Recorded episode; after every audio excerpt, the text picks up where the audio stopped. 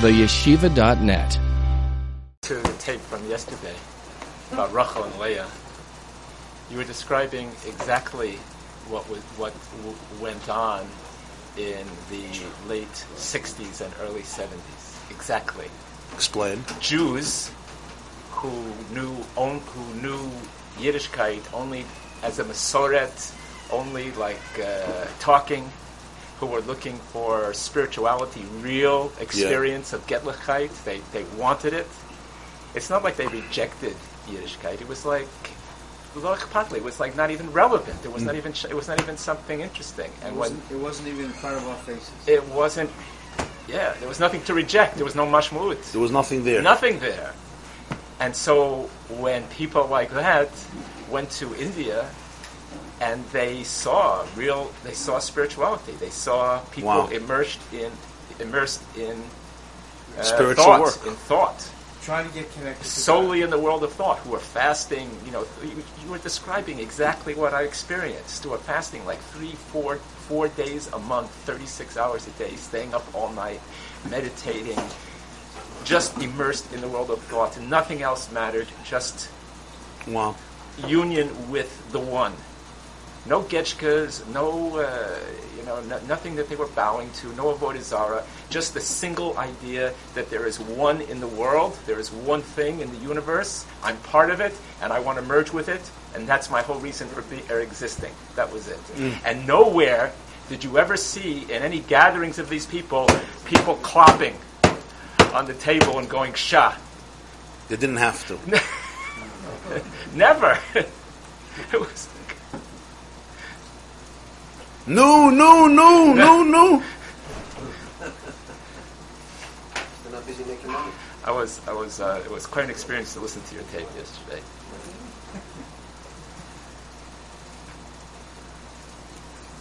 And and this and this is the problem. This is a, a very big problem right now, as you and I spoke about on the telephone. Yes.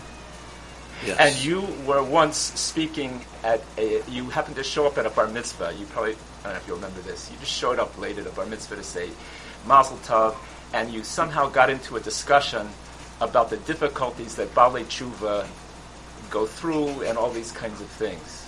But what you did not mention, and I wanted to mention it to you, but I didn't want to put you on the spot or whatever. So you'll put me now on the spot. I'll put you on the spot now because you're choosing to be here. It's not a party, all right? But he does have to answer. that when Baalei Tshuva leave the Chabad house and then they go into professional Lubavitcher Minyanim, that's the problem. Because they come from a Ch- Chabad house where everybody is there because they want Getlichkeit and they have left, they've made tremendous sacrifices because they want to merge with the one. They want to discover their real neshama. Hmm. They want, they want Leah and they come into a world where the whole thing is chetzonius, and people are just like hanging out, and they're and they're and they're talking and talking and talking, and as if like there was nothing uh, holy going on, and that's the real crisis of faith that people face, and they have to get through. That's a tr- that's tremendous hagbala, tremendous problem. Like, wait a second, Why are we here? what what What do we come for? what is this? This is what I dropped out of school for, or this is what I left my job for, or this is what I left all the my my sports car and my girlfriends and all of this I left for this. You don't have to leave the girlfriend, bring the girlfriend. Why would you leave the girlfriend? You have to bring it together. Everything was making sense. Oh, yeah, the girlfriend. You gotta bring it. Step around. That's why it's not too bad. The non-Jewish girlfriend. Girlfriend. It's real. It's real. Points well taken. All right, I'll- Points well that's my taken. soapbox for this morning. Points well taken. Just a question for clarity. Uh, Leah is uh, thinking in Machshava, Yeah. and Rachel is Leah is the world of thought, and Rachel is the world of speech and action. Dibur and Meiser. Yeah. Primarily Dibur. Primarily Dibur. Which is closer to Maisa than Machshava. Machshava is all internal. And people don't spend a lot of time thinking. I mean, we're always thinking, but that's by force. You have no choice. He says he wants us to think. He says it throughout. Think. You have to be misbonen. You're not living as a Jew unless you are meditating on these ideas. Yeah. Yeah. Yeah.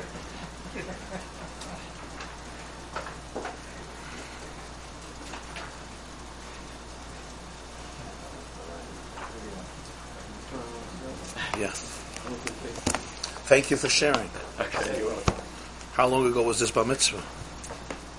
Last night. No, it was over at um, the um, the uh, girls' uh, A while Yeshiva ago. Spring Valley, A while maybe ago. three years, four years. Oh, oh, okay. yeah. So you, you held this inside for a few years. I remember thinking he's he's, he's missing the point, but I uh, I wanted to wait for the right moment. Thank you for sharing that. Thank you for sharing that.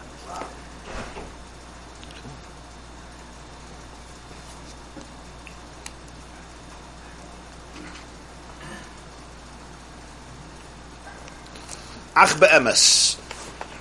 Perik Dalet, Daf Lamed Ches, column four, uh, column two, Parsha Shlach, page seventy-five.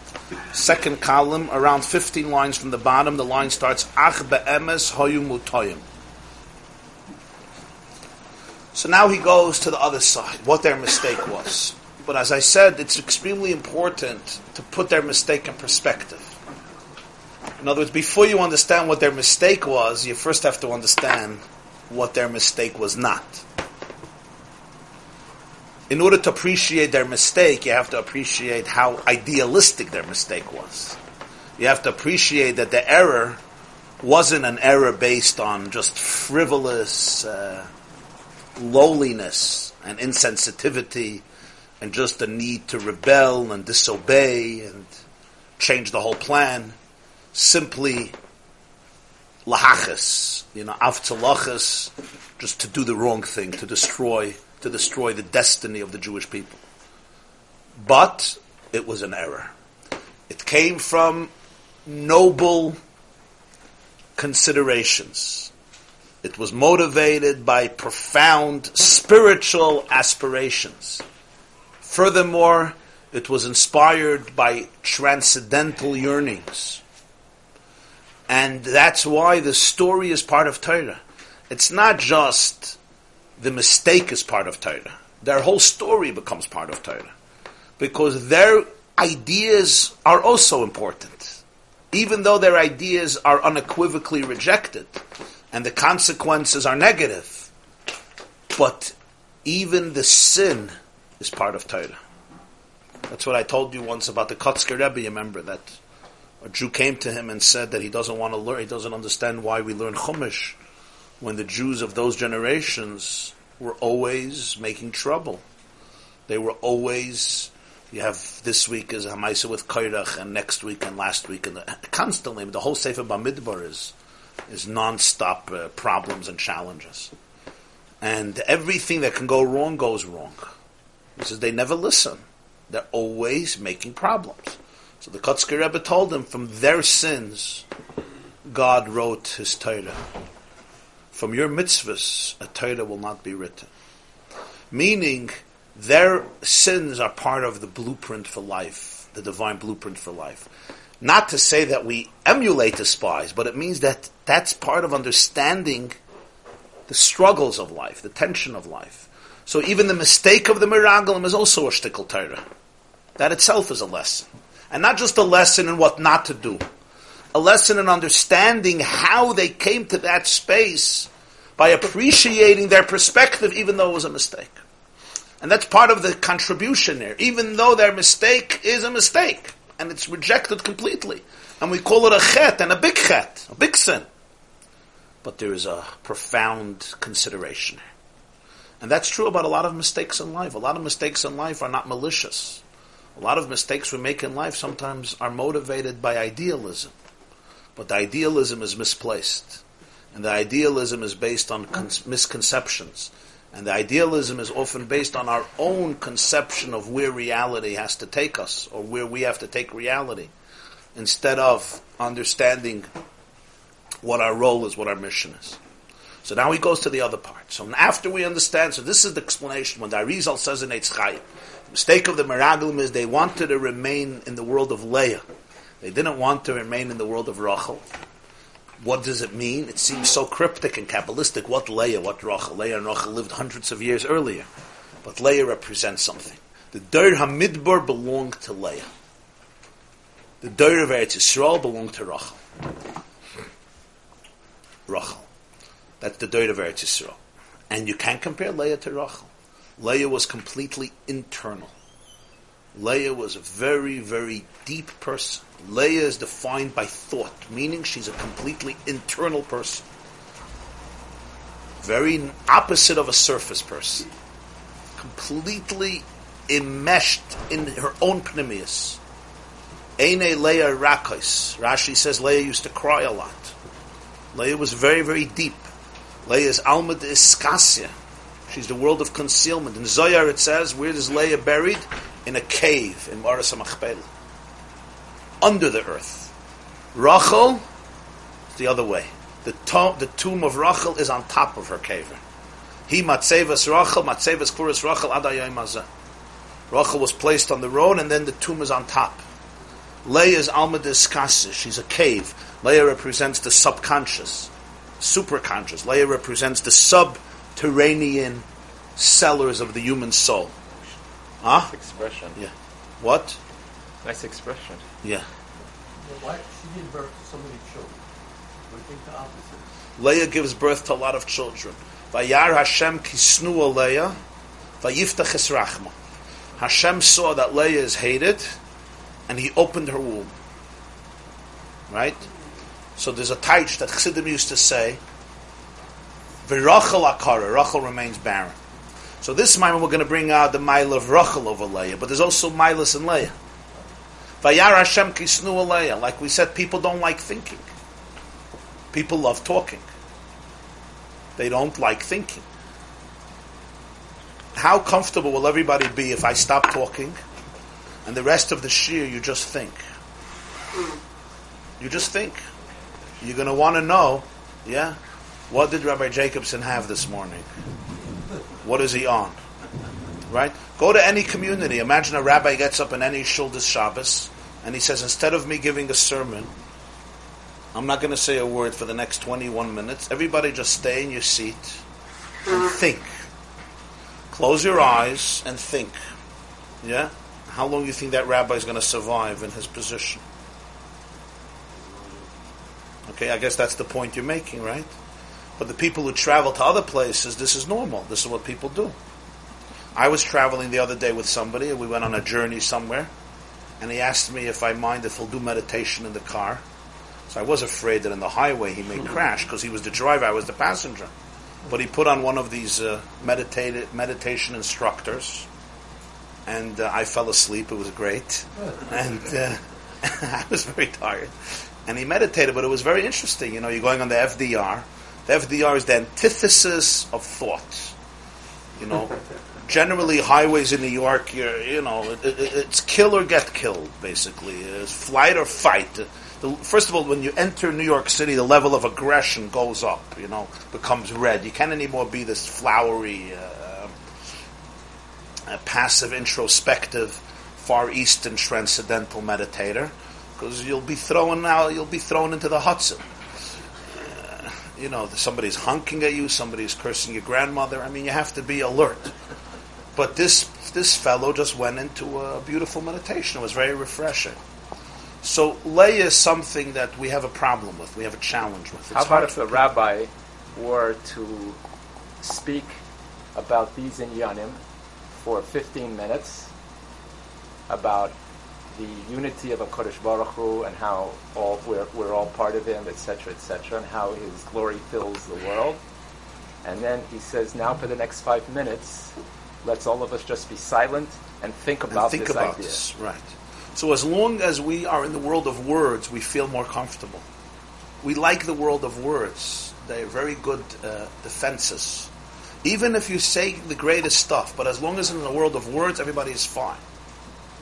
The moment the Rosh Yeshiva or the Maggid Shir Yeshiva tells the boys, well, I'm not giving a shir today. We're going to sit and think, right? What, what's going to happen? One guy will take out his phone. The next guy will smirk. The next guy will take out a Danish. It's like, what are you talking about? Because it's not in their world. Exactly. Yeah. People have to be trained into this world. But it's a whole world. It's not a world that most people even know about or are comfortable with. They'll think in terms of, you know, they're learning and they'll start thinking, but in terms of making it a process of his bainanus, it's a very new world. So kisnu aleya, aleya by definition is somebody who's despised. People don't like it. Vayiftach es rachma. There's a special sgula for Leah that when you go into the world of Leah, the womb opens up and emotions emerge, children emerge. Chassidim used to say there was an avoid of what's called trachten chassidus. Trachten chassidus meant this concept of his before davening, or before learning, or different times of the day, but especially before davening or middle of davening, for a few moments to think and meditate and reflect and sit with a concept of, uh, of, of say, of Likkutei Torah or Torah Oid, or generally these ideas about uh, about yourself, your soul, Hashem, your relationship, the world, etc. These types of concepts that we learn about every morning. People don't like doing it because it's hard. It's very hard. It takes a lot of inner discipline, and you have to be tuned in. But when somebody does it, the womb opens up. Leah has a lot of children. A lot of children come from it. Because there's a lot of resistance, also a lot of children come from it. Now, the generation that came out of Mitzrayim and went into the desert, they were skilled at this. This is what they did. They didn't have to go work. They didn't even have to go to the bathroom. They didn't have to iron their clothes. They didn't even have to cook meals. They literally lived in this world, but in Gan Eden. They lived in a body, but as though they didn't have a body. All the pressures that we usually have from a body, we worry about health. We worry about, we're stressed out about a livelihood. We have to pay uh, mortgages. Whatever it is that we have to do, they didn't have to deal with. Not even the simple work of making breakfast for themselves, or even squeezing celery or kale to make a healthy juice. Even that they didn't have to do. Their food came from heaven, and the Gemara says, "Ain by psilus." The man had no psilus. In other words, it had no, there was nothing about the man that wasn't nutritious. Every part of it could be absorbed into the body, and therefore there was no need to go to the bathroom. The reason we have to go to the bathroom is because our foods are mixed between nutrition, nutritious components, and other things that the body rejects. So therefore, there's the concept of a bathroom. The man had no psilus. It was perfect food, completely designed for the human body to be completely absorbed because it was heavenly food. So even that pressure was gone. So what did they do all day? What did they do all day? There was no kiddush club, and there was no stress. The Mechilta says, "Le'nitna ha'Torah ela lo'ichle haman." Torah was given to eaters of the man because really it was the ideal form of learning. Ideal form of learning is they could be completely in his boidedus, complete isolation, with the greatest teacher humanity has ever seen, Moshe Rabbeinu, right? With the greatest high priest humanity has ever seen, Aaron. You literally had Moshe, Aaron, and Miriam. It was the perfect trio. the perfect trio, two brothers and a sister to keep them both in check, which she did. And uh, that was Miriam's job. She made sure Mo- Moshe Shalom Bayis is good. Miriam was on top of the game. And, uh, and you had these three people, they ran the show. They ran the show. Moshe, Aaron, and Miriam. So you couldn't have had a more perfect situation. So the Meraglim said, you got to be crazy to leave this. You got to be absolutely insane to do anything but this. Why This is crazy. about the monk? Huh? Why would they complain about the monk? Who? Why they complain about everything? You want to know if this generation was so lofty, why does the Chumash describe them as such petty rabble rousers? That's what you want to know. So that, that- every story needs explanation. But here's the story of the Meraglim. When you read the story of the Meraglim out the surface, it seems like literal bums. Just bums. No other word for that. I don't have a better word. You read the story like they're bums. You took them to this place, you're about to go into the promised land, they have to ruin it, right? But look what the Torah tells us. Maybe they were still bums, but they were deeper bums. So according to according to what, what you just said, then the Meraglim actually got a gift of staying for 39 course. years in the, in the desert. That's where you Well, they see. did- They didn't. They themselves not, but the generation did. They did too. They they lived for another 39 No, they years. died. They actually died. They died immediately. Yeah. I mean, after. Exactly the date that uh, the Torah doesn't say. I mean, there's a discussion about it. But uh, but it's, it seems like there's no date. It says they, they died with a magefa. Yeah, they died in some plague. Because I'll give an interpretation for that. Huh? How long they were living during that time, each person? How many years? 80 years? oh, you're talking about these in the Right, desert. right, right. Oh. I don't know, but the fact is, this is another proof that the Miraglim were not stam rabble rousers and troublemakers, because literally what they wanted happened. Usually, you don't punish somebody by doing exactly what they want. you don't want to go to school today? I'm going to punish you. You're not going to school for 40 years. Yay! Mommy, I hate school. I hate school. I'm not going there. The teacher kills me. The principal kills me. Everybody kills me. Okay, I'm punishing you. What's the punishment? 40 years you're staying home. That's exactly what I wanted. The Jews come, they say, God, we don't want to go into Eretz Yisrael. Hashem is furious. I'm going to punish you. What's the punishment? You're not going in. Awesome. That's exactly what they wanted. They didn't want to go. Here you see right away that this, the types of punishments we're talking about are not regular punitive punishments. We're going to take revenge. You don't take revenge by doing exactly what he wants. That's not revenge. The point here is there was a perspective the Miraglim's generation could not appreciate Eretz Yisrael, and there was a reason they could not, because of their lofty spiritual level. Their Deya was a generation of deep spiritual perception, very deep spiritual perception. Remember, it's the only generation that saw God face to face. No other generation of Jews ever saw God again. We talk about God, but we never saw. We talk about Torah, we never saw. Nobody. Not only not us, the next generation already was all tradition. It was tradition from a Zayda, from a father. It was very close. But they, nobody was there. They were the only generation that knew everything. Remember this. People think you're dealing with Stam, a bunch of chaytim. They're the only generation that saw everything. Areisa ladas, ki Hashem hu alakim, nobody ever saw after that. After that, it's all a story, a messiah, a tradition, a real story, but a story. Begada televincha. It's all telling what happened. That generation didn't tell the story; they lived the story. Remember this. So all of their entanglements have to be understood from a very sophisticated perspective, not stam a bunch of lowers. So now, after we can appreciate at least a little bit their loftiness, let's see their mistake. Let's see their mistake.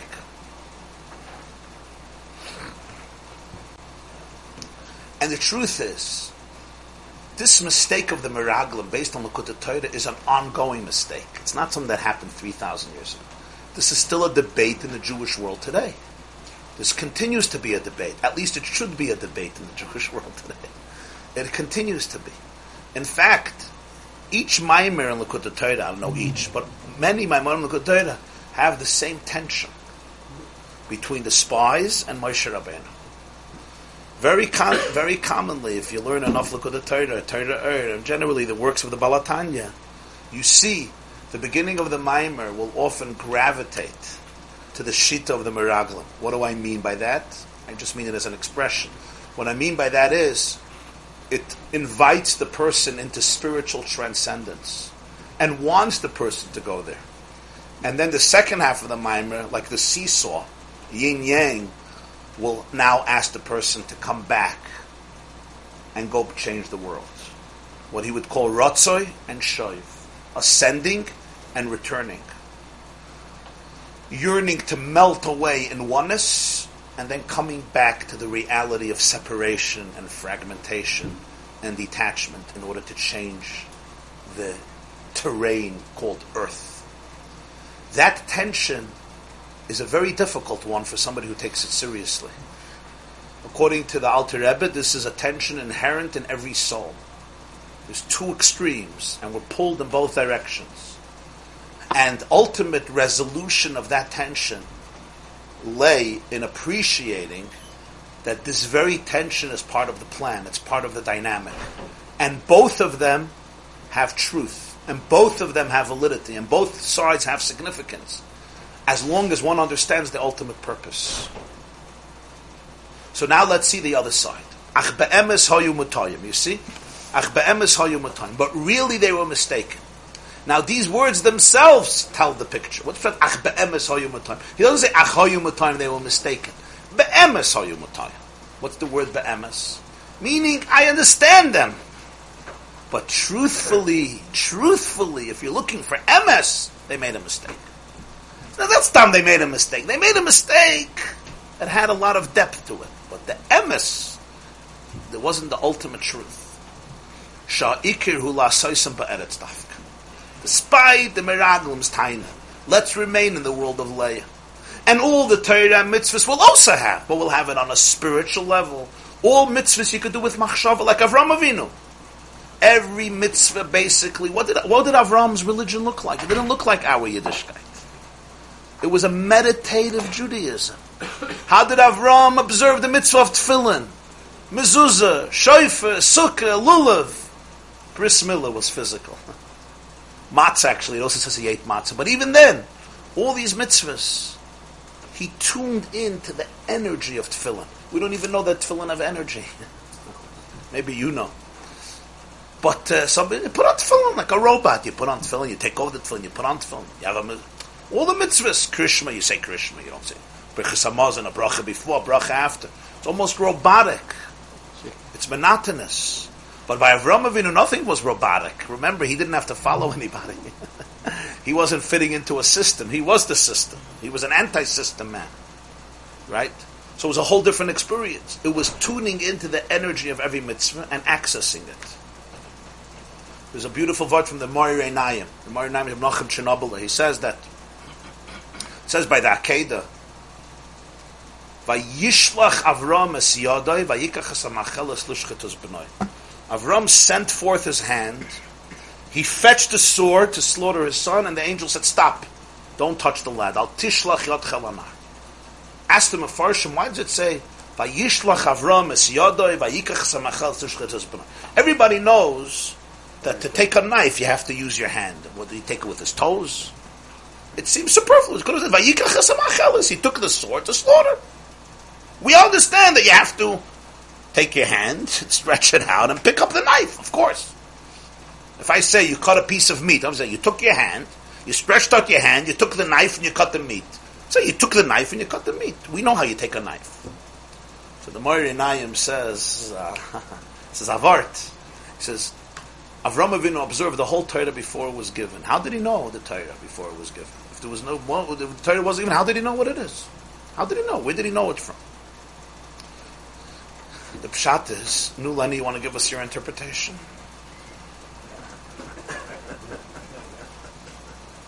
The answer is,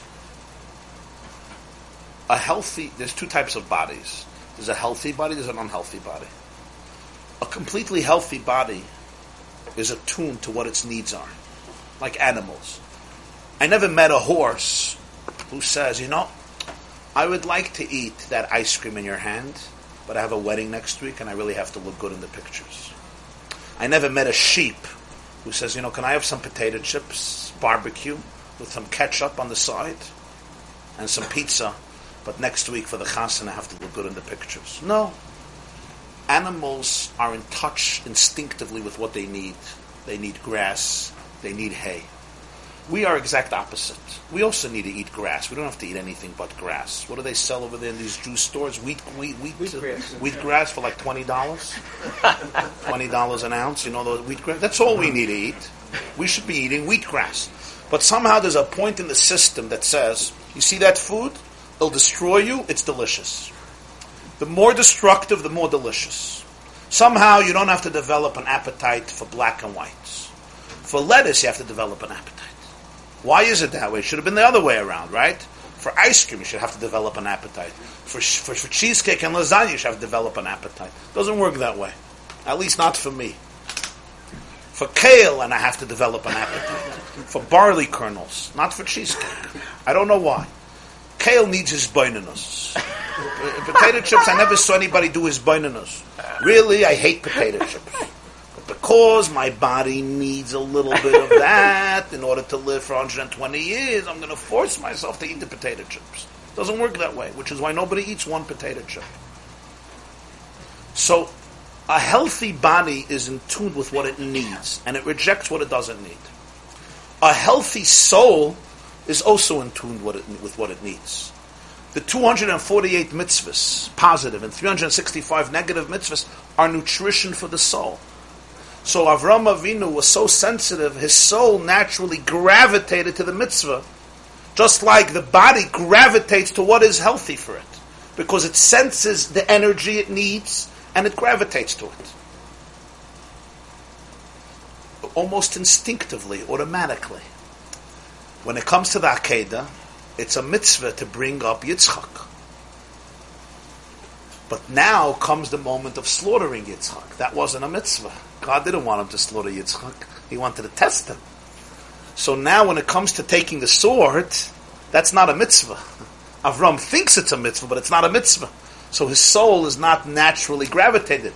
Gravitated it. Vayishlach Avram es yodai. So he has to almost force his hand, take the sword. It's like you have to Vayishlach Avram es yodai. There had to be a special act of taking it. Because it's not really what Hashem wanted.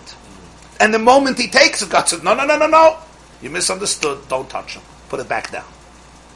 So the Meraglim want to remain in that space where mitzvahs represent that. Every mitzvah is an energy.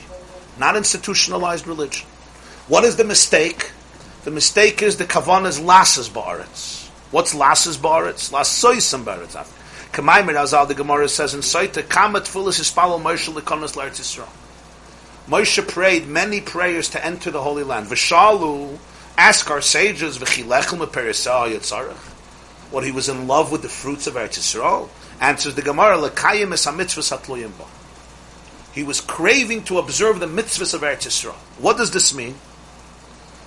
So the Baal HaTanya says it's not just that there were certain mitzvahs in Eretz Yisrael that you can't do in the desert. That's true. That's true. A lot of the mitzvahs you need the soil of Eretz Yisrael, as explained earlier. But it's much deeper than that.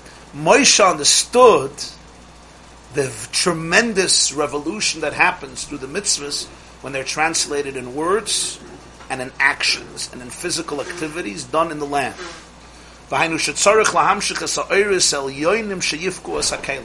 He understood the objective of existence is to draw down the divine infinite light to puncture the vessels, not to be contained and concealed in the vessels. In other words, to be one with infinity. And this ultimate communication of the infinite you can only do through action, not through thought, which is counterintuitive. You would think that through thought you can access the infinite in a much deeper way, not through action. Action is ultimately technical. Action can even be robotic. Machshava is much more powerful. It's about consciousness. So there's an element of machshava that's necessary, but the ultimate objective is ma'isa. Why? V'atamu, the reason is from the soif ma'isa of machshava tchila. As we say in the L'chadoidi on Friday night, the end of Maisa, all of Machshavat Chila. The final action ascended first in thought. What is at the end of the equation is really the beginning of the equation. Ukemaimer, as it says in Sefer Yetzirah, one of the earliest Kabbalistic texts, notes tchilosen besoifon v'chul. The beginning is etched. Notes means sarangahak. The beginning is etched in the end, and the end is etched in the beginning. Beginning and end have a unique relationship, a unique connection. the simple metaphor for this is a person dreams about a house. What's the dream house that you dream about? What the house is going to look like at the end. When do you reach that initial thought? After the house is completed, which may take 10 years. Soif Baisa connects with Machshavat Chila. So you have an initial thought, what the house looks like. Then you have the second thought, the third thought, the fourth thought. That's implementing it. And then you start building and building and building. And when do you come back to that original thought? Only when it's all over. The end of Mice, the last phase, of Machshavat Chil. Here he goes even deeper. He says, "Shekol dover shu gavoyo merumam yoser be'etzem yislabish davke bedover hayoser namach." This is a great principle of the Baal HaTanya. Anything that is higher and loftier, the loftier, the higher it is, it will be manifested in something far lower. The lower it is, the more it can manifest itself in something higher. The higher it is, the deeper it is, the more lofty it is, can only manifest itself in something very low, in something very distant. Now that would be a little counterintuitive, but that's what he's saying. The higher it is in Madrega, the higher Madrega, it's only going to come out in Dover, like he said in the earlier, my previous, first Maimer on Shlach also, but Dover HaYoyser Tachta, in something lower. Ke'inyan Azal, Daila Chakima Berimiza. This is the concept of what Chazal say, Die, it's enough, Lachachima, for a wise man, Berimiza, with a hint. Sometimes you need to explain things verbally, but for a great wise man, a remez is enough. A hint, a gesture, a frown, a gaze is enough. A remez, a short little vart. Literally, it means you don't have to elaborate. He gets it. But here he says it's much deeper. Only with a remez, not also with a remez. Only with a remez. Meaning, the hainuk sheyesh seichel amuk ma'oit. When you have a very profound idea, she'iev shalas bidel izlos adeisis adibur. It's impossible to communicate to another person through verbal letters. Because of the great depth, words cannot contain this idea because of its profound depth. The idea does not allow itself to be defined and articulated and limited by the words. Not that you don't have, not that you don't want to say it. You can't. Words are containers. Words are limiting. Words are limiting. And this is an idea that words simply can't describe. Who's he talking to? The one that understands this concept understands, and the one that doesn't doesn't.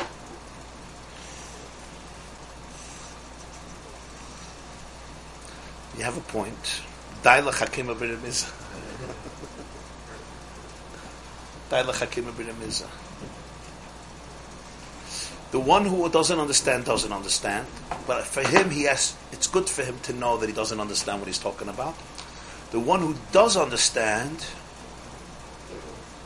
what he's talking about. He doesn't understand what, he, what he's thinking. right, right. So we know that words are containers. We know that words are limiting. You'll meet somebody, and you'll talk about sports, or you'll talk about the weather, or about politics, or about some issue with money. So people could talk for three, four hours without interruption. They never even have to pause. And then you'll stop and you'll say, Now tell me who you are in your deepest place.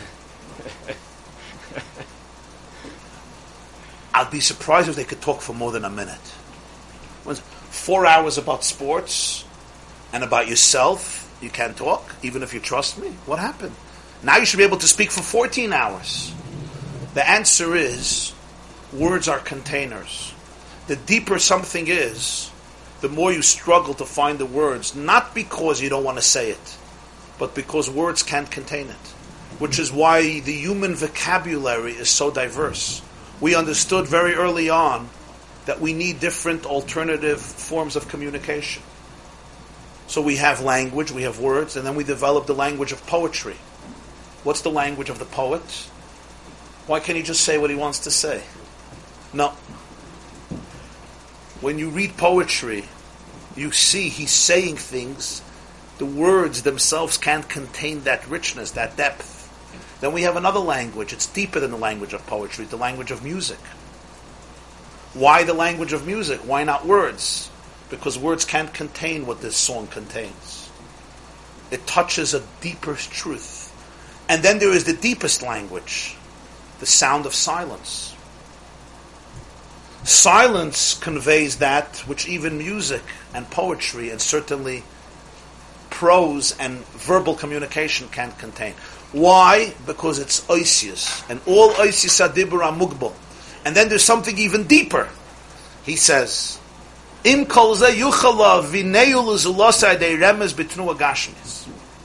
The words can't convey it, but he could still communicate it. How? Through a physical motion, through a physical gesture. That snap with the finger gets, and without that you can't say it. The, the gaze of the eye, the tnua gashmis, the dibur can't contain it. Why? Because the dibur eclipses it, it boxes it in, it limits it, and therefore the profundity is not communicated. Daila chakima biremiza. Not just the chacham doesn't need a speech. The real chachma can't come through a speech. It has to come through remez. I, how can a physical gesture compare to verbal communication? Verbal communication is the method through which you convey brilliant ideas. A snap with a finger, a gaze with an eye, a gesture, a motion. Those are physical stuff. Precisely because it's so low, it's so inferior, it could contain the truest depths that the spiritual experience can't contain. So if you words contain a lot, but they also limit, and they impose their personality on the message you're trying to communicate. And therefore, he tainas, he says, this is the word that soif maisa alav machshavat. The ultimate truth of existence, the source of all existence, because it's so deep, it's so profound, it's so high, the only place it can come out is bedavar hayoser namuch, in the lowest. In a higher place, it can't come out. In a higher place, that higher place will impose its own personality on it and manipulate it. Only in the most distant and lowest place, that's where the mouth of babes, that's where the whole truth could come out.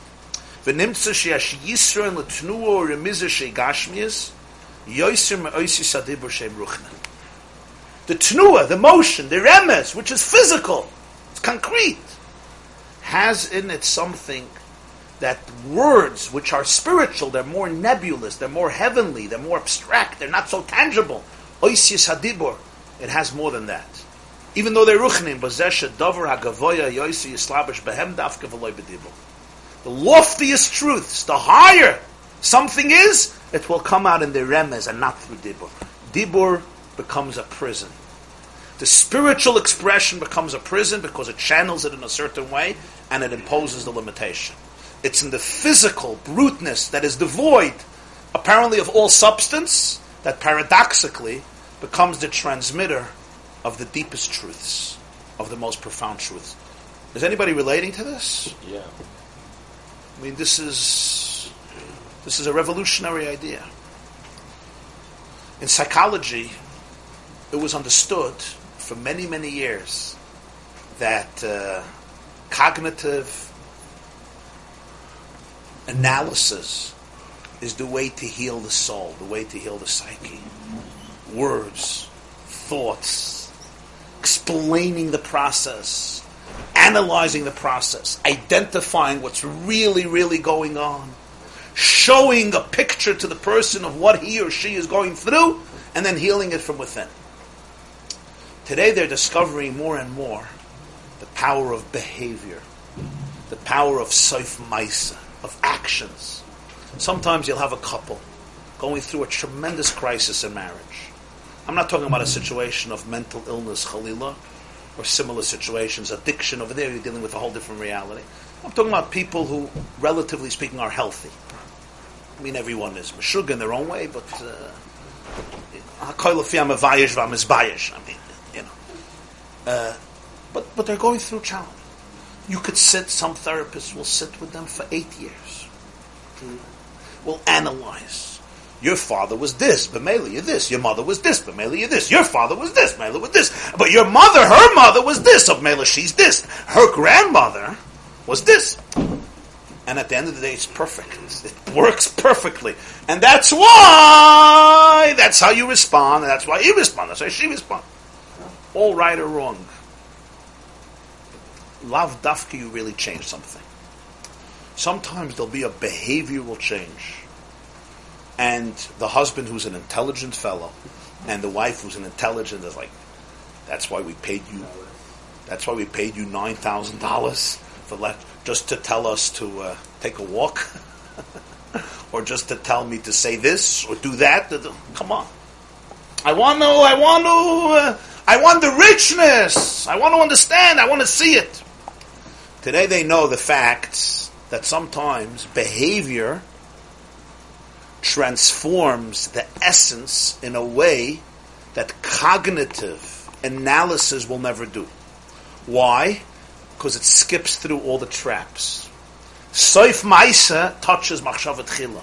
Know it's Soifim Betchilasa. The deepest truths of your soul can't come out in analysis or in words. Not because you don't want to, because they're too deep, they're too true, they're too real. Words box them in. You got to get to a place that won't impose its personality on that truth. What is that? Behavior. You know why? Because it's it's simple. Because it's stupid. because there's nothing to it. Because it's not sophisticated. It just is what it is. Paradoxically, through behavior, you reach etzem nefesh. You reach the core of the soul through behavior. One of the great chidushim of the Alter Rebbe, literally today, the cutting edge of, of, of therapy work. Because generally in therapy work, there's two different approaches. One approach is what is it called? CB, uh, Uh, CBT. CBT. Huh? Cognitive cognitive therapy, cognitive behavioral uh, therapeutic work, which focuses very much on, even in that itself, there's, there's huge debates and etc. There's different models, but it's all based on internal analysis and understanding. There's another focus on behavior, acting, maisa bepoil, and huge differences between them and huge, huge machlokes in between them. What this mimer is conveying is a third idea, not this and not that, and that is it's not like some argued. Who cares about the internal? The main thing is behavior, and that's where it's at. What the Alter argued was much deeper. Behavior will actually allow you to affect places that you could never affect through verbalization and through analysis that comes out in words and even in thoughts. Why? Because they will interfere. They will create static. They will impose their personality on it. The highest, highest truths come out in the lowest, lowest places. The most distant will touch the most uh, sublime. The lowest will touch the most sublime. Only that. Because only in the Yoser Namuch can it actually come out in its full, pristine intensity without being manipulated. Without being, without being, um, what's the word I need? We should stop speaking and just start with Ramazim, right?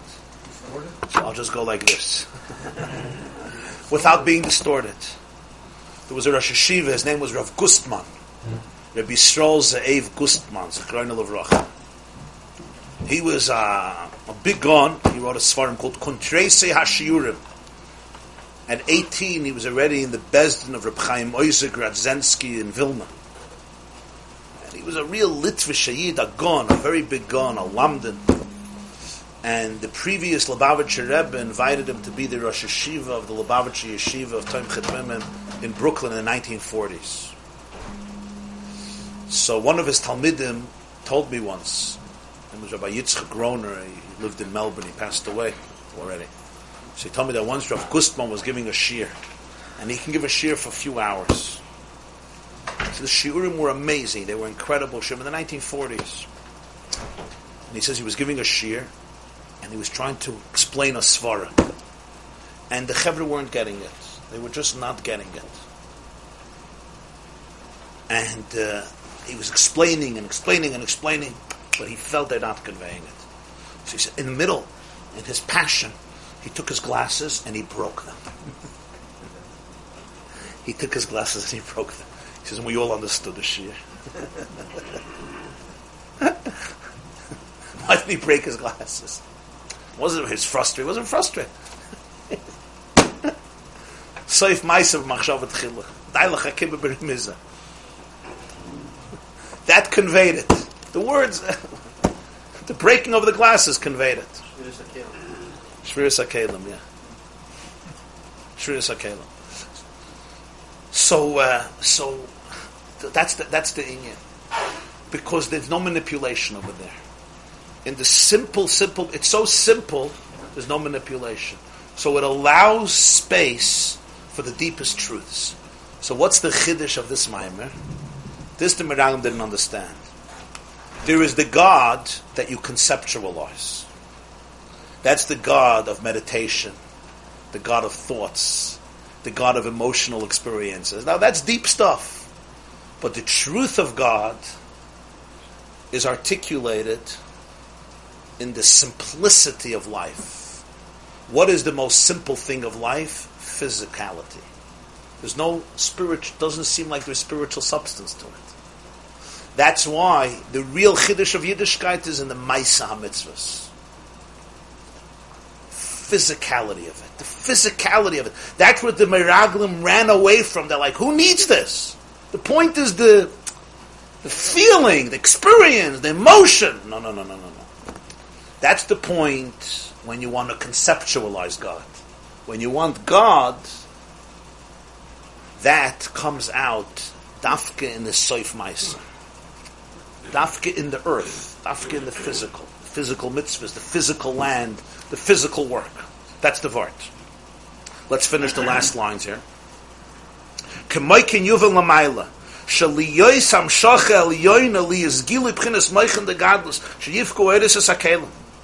When you want that moichin the gadlus, the iris should burst through, they should penetrate, they should puncture is the word. The vessels, ef shal iris akim maisadafka. You can only trigger that through Maisa. The beginning is etched in the end. Through the Maisa of Ein Soif, of the mitzvahs, you can actually access the deepest oir in all the worlds. So iskafya sitra achera. The work with the physical reality down here, with the brute reality, with the darkness here, ultimately is the channel, it's the trigger for the Ein Soif bursting through all the Kalim on all levels, which Machshava would never be able to do it. Machshava couldn't access that. Val Kain Bikish Moshe Lekonis Laritzdafk. That's Pshat in Gemara why Moshe wanted to go into Yisrael. Mitzvahs Atluyas Bar. It's not just he wanted more mitzvahs. He had a lot of mitzvahs. There was a certain reality that could only happen in Eretz Yisrael. This is the difference between the Meraglim and, and everybody else. So therefore, therefore, Mamish, one more minute. I know it's late. There's a, a long parenthesis now, and it continues on the first line of 76. Most of this page is a comment by the Tzemach Tzedek, but the Maimer itself finishes in a few lines. That's why Yeshua and Kalev said the land is good, ma'oid, ma'oid, twice. Pirish palm in ma'oid. Ma'oid generally represents the infinite.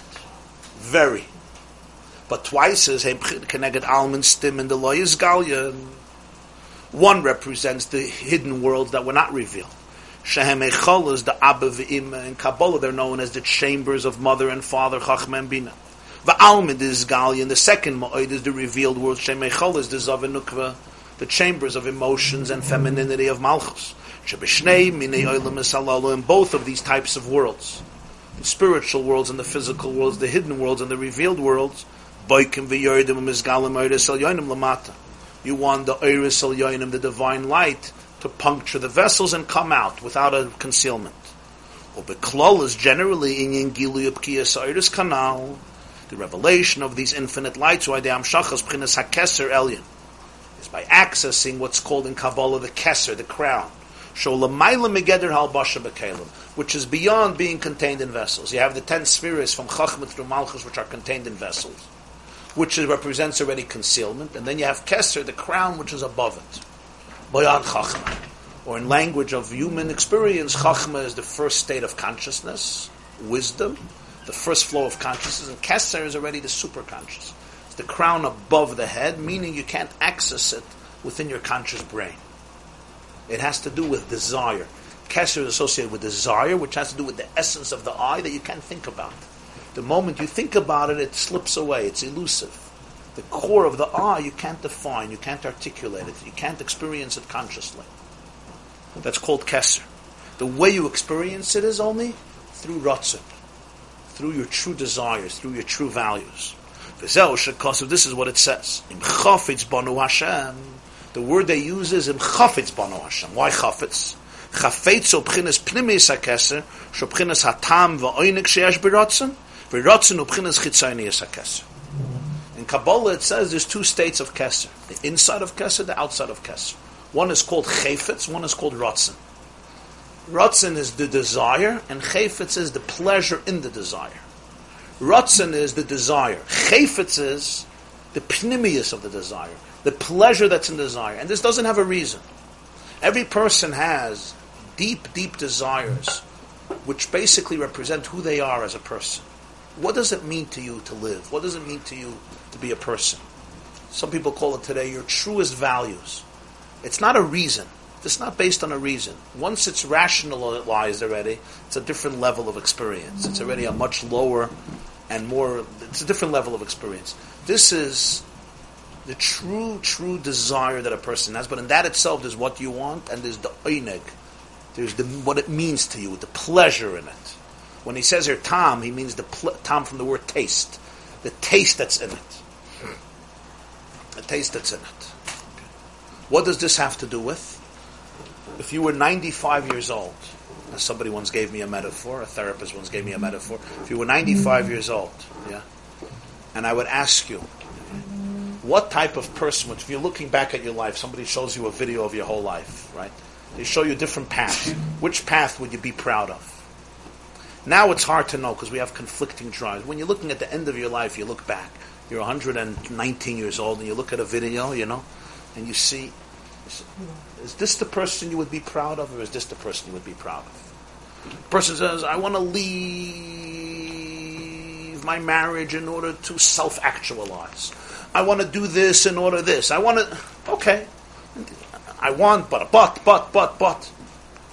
So often it's about uh, what I want versus what everybody else wants from me, especially in these circles. But uh, when you're there, you know, it's late, late, late in life. Mamish, you're 119 years old. You're almost going to be 120 tomorrow, and you're going to meet uh, Malach Michal or Malach Gavriel or the moon and the sun. And you look back and you say, This is the person I cherish. This is the person I cherish. That has to do with your real values, your real ritziness. Your real, and that, that is a layer for chayfetz, which is deeper.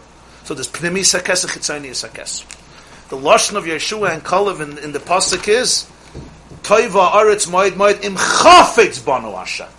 Teaches the Alter Rebbe through the eretz.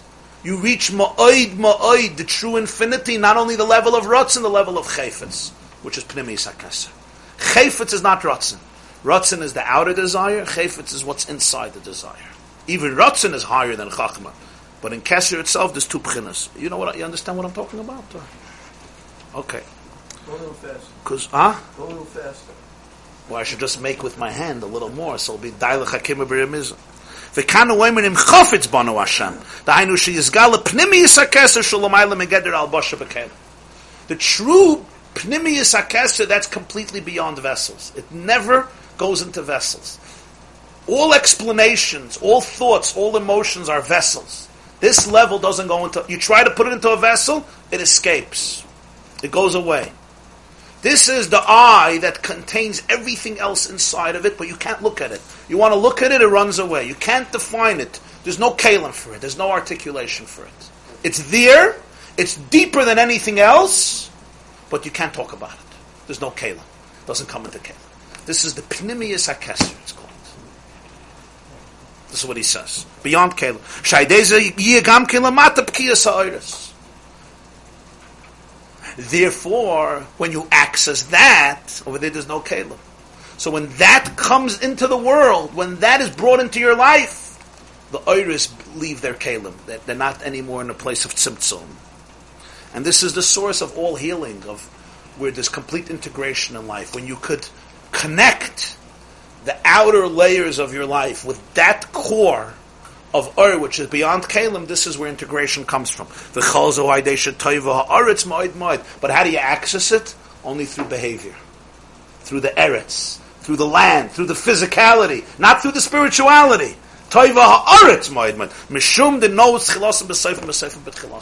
Because the rule of thumb is the beginning is etched in the end, and the end is etched in the beginning.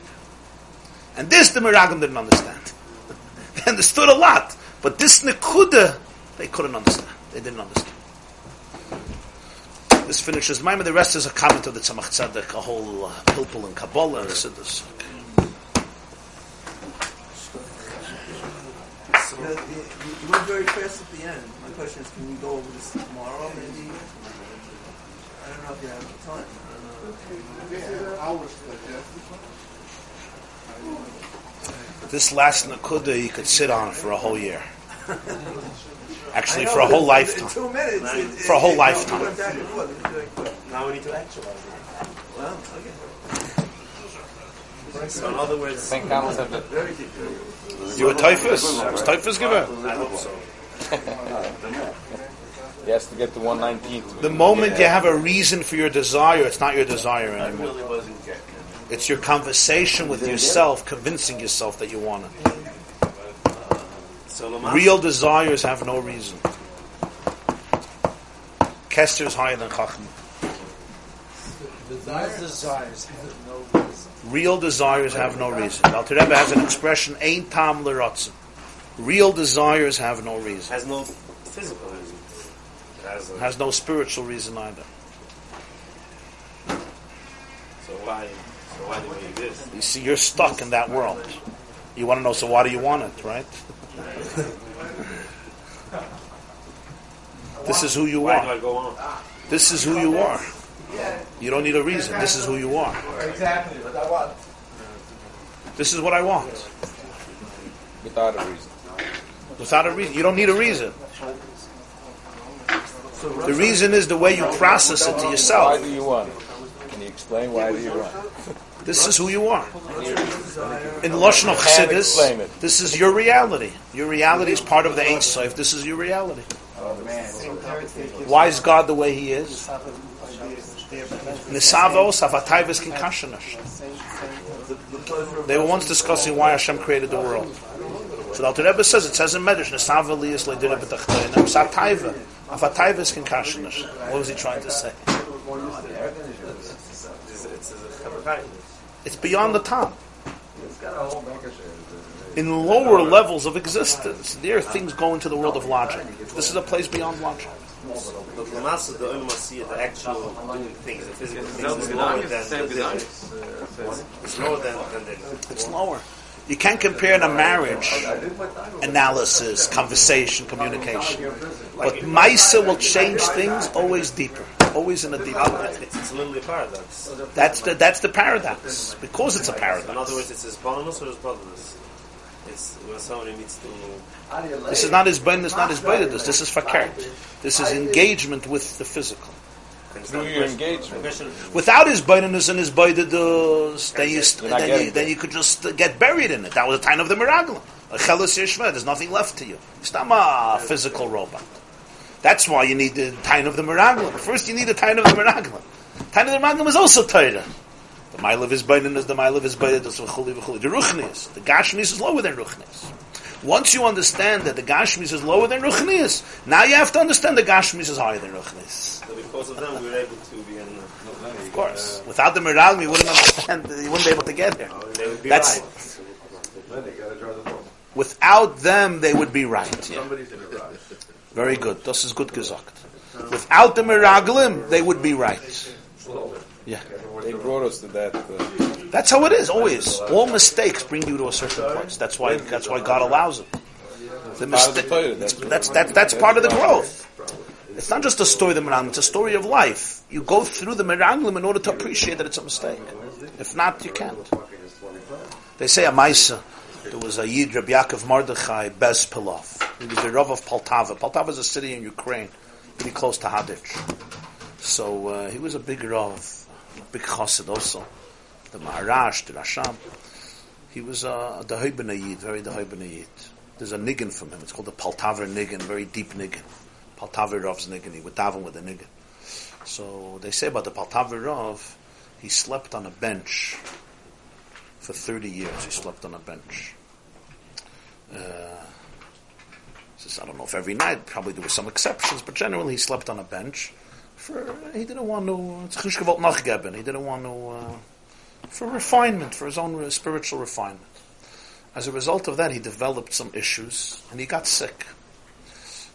and he got very sick, and he he was about to die, pass away, and he said that it was a mistake. He shouldn't have done it. Why? So he said, "Ein mal leged tefillin is a sach tayere wie schlafen auf a bank for 30 year. One time putting on tefillin is more precious than the spiritual refinement you reach through sleeping on a bench for 30 years. That's what he said. So the Chassidim used to tell over the story. And they said, and they said, Emes. Emes, he's right. Aber zu sagen das darf man schlafen auf a bank 30 Jahre. In order to say this, you had to sleep on a bench for 30 years. In order to deher the mile of Maisa mitzvahs, he had to have that sensitivity. Safort. And Verstehst? also said that in order you should be able to put full, you need to sleep on the bench for 30 years. What? Was sagst du?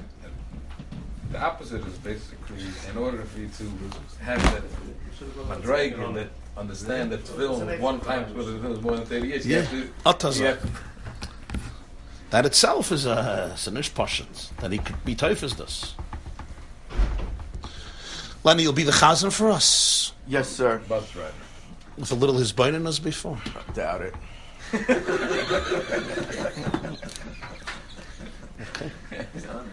Hey, listen, 30 years. You don't want to. Where's He doesn't want to make the mistake of the Meraglim. He doesn't want to fly away. He wants to remain in Maisa. Grounded, yeah. Rabbis, What's thanks your for being name? here next week. When you look at tefillin, it's really the ear of a behemoth. It's just as height of an animal. Imagine an animal on a farm, right? A bull, a cow. This is really what it is. Yeah? And this is the way to connect. It's a strange thing. Think in terms, yeah? God as a husband and you as a wife. Yeah? So you say, what's going to be the romantic experience? So you take an animal, you put the skin. Yeah, you'll write something on parchment, you'll tie it up on your head, and that's going to be the experience. Please do me a favor. You understand the miraglums taina? Like, and the Alter Rebbe's vart is verkehrt. The deepest devekas can only happen through the weirdest things, not wi- through the through the root, the, the, the, the brutest. Yeah, because because that that that physicality has everything in it because it has nothing in it. Nothing blocks it. Nothing. It doesn't manipulate anything. As you, as you said, uh, It has all the truth. when you were chayzer, if you were thinking about Al Anything else? Yeah, yeah. if So Baal Shem Mix Tov's it worked with the nail. The Baal Shem Tov's worked with the nail. Yeah, it's, I said, I think, yeah. The crown is on the nail. Thanks for being here next week. This class is brought to you by the yeshiva.net. Please help us continue the classes. Make even a small contribution at www.theyeshiva.net slash donate.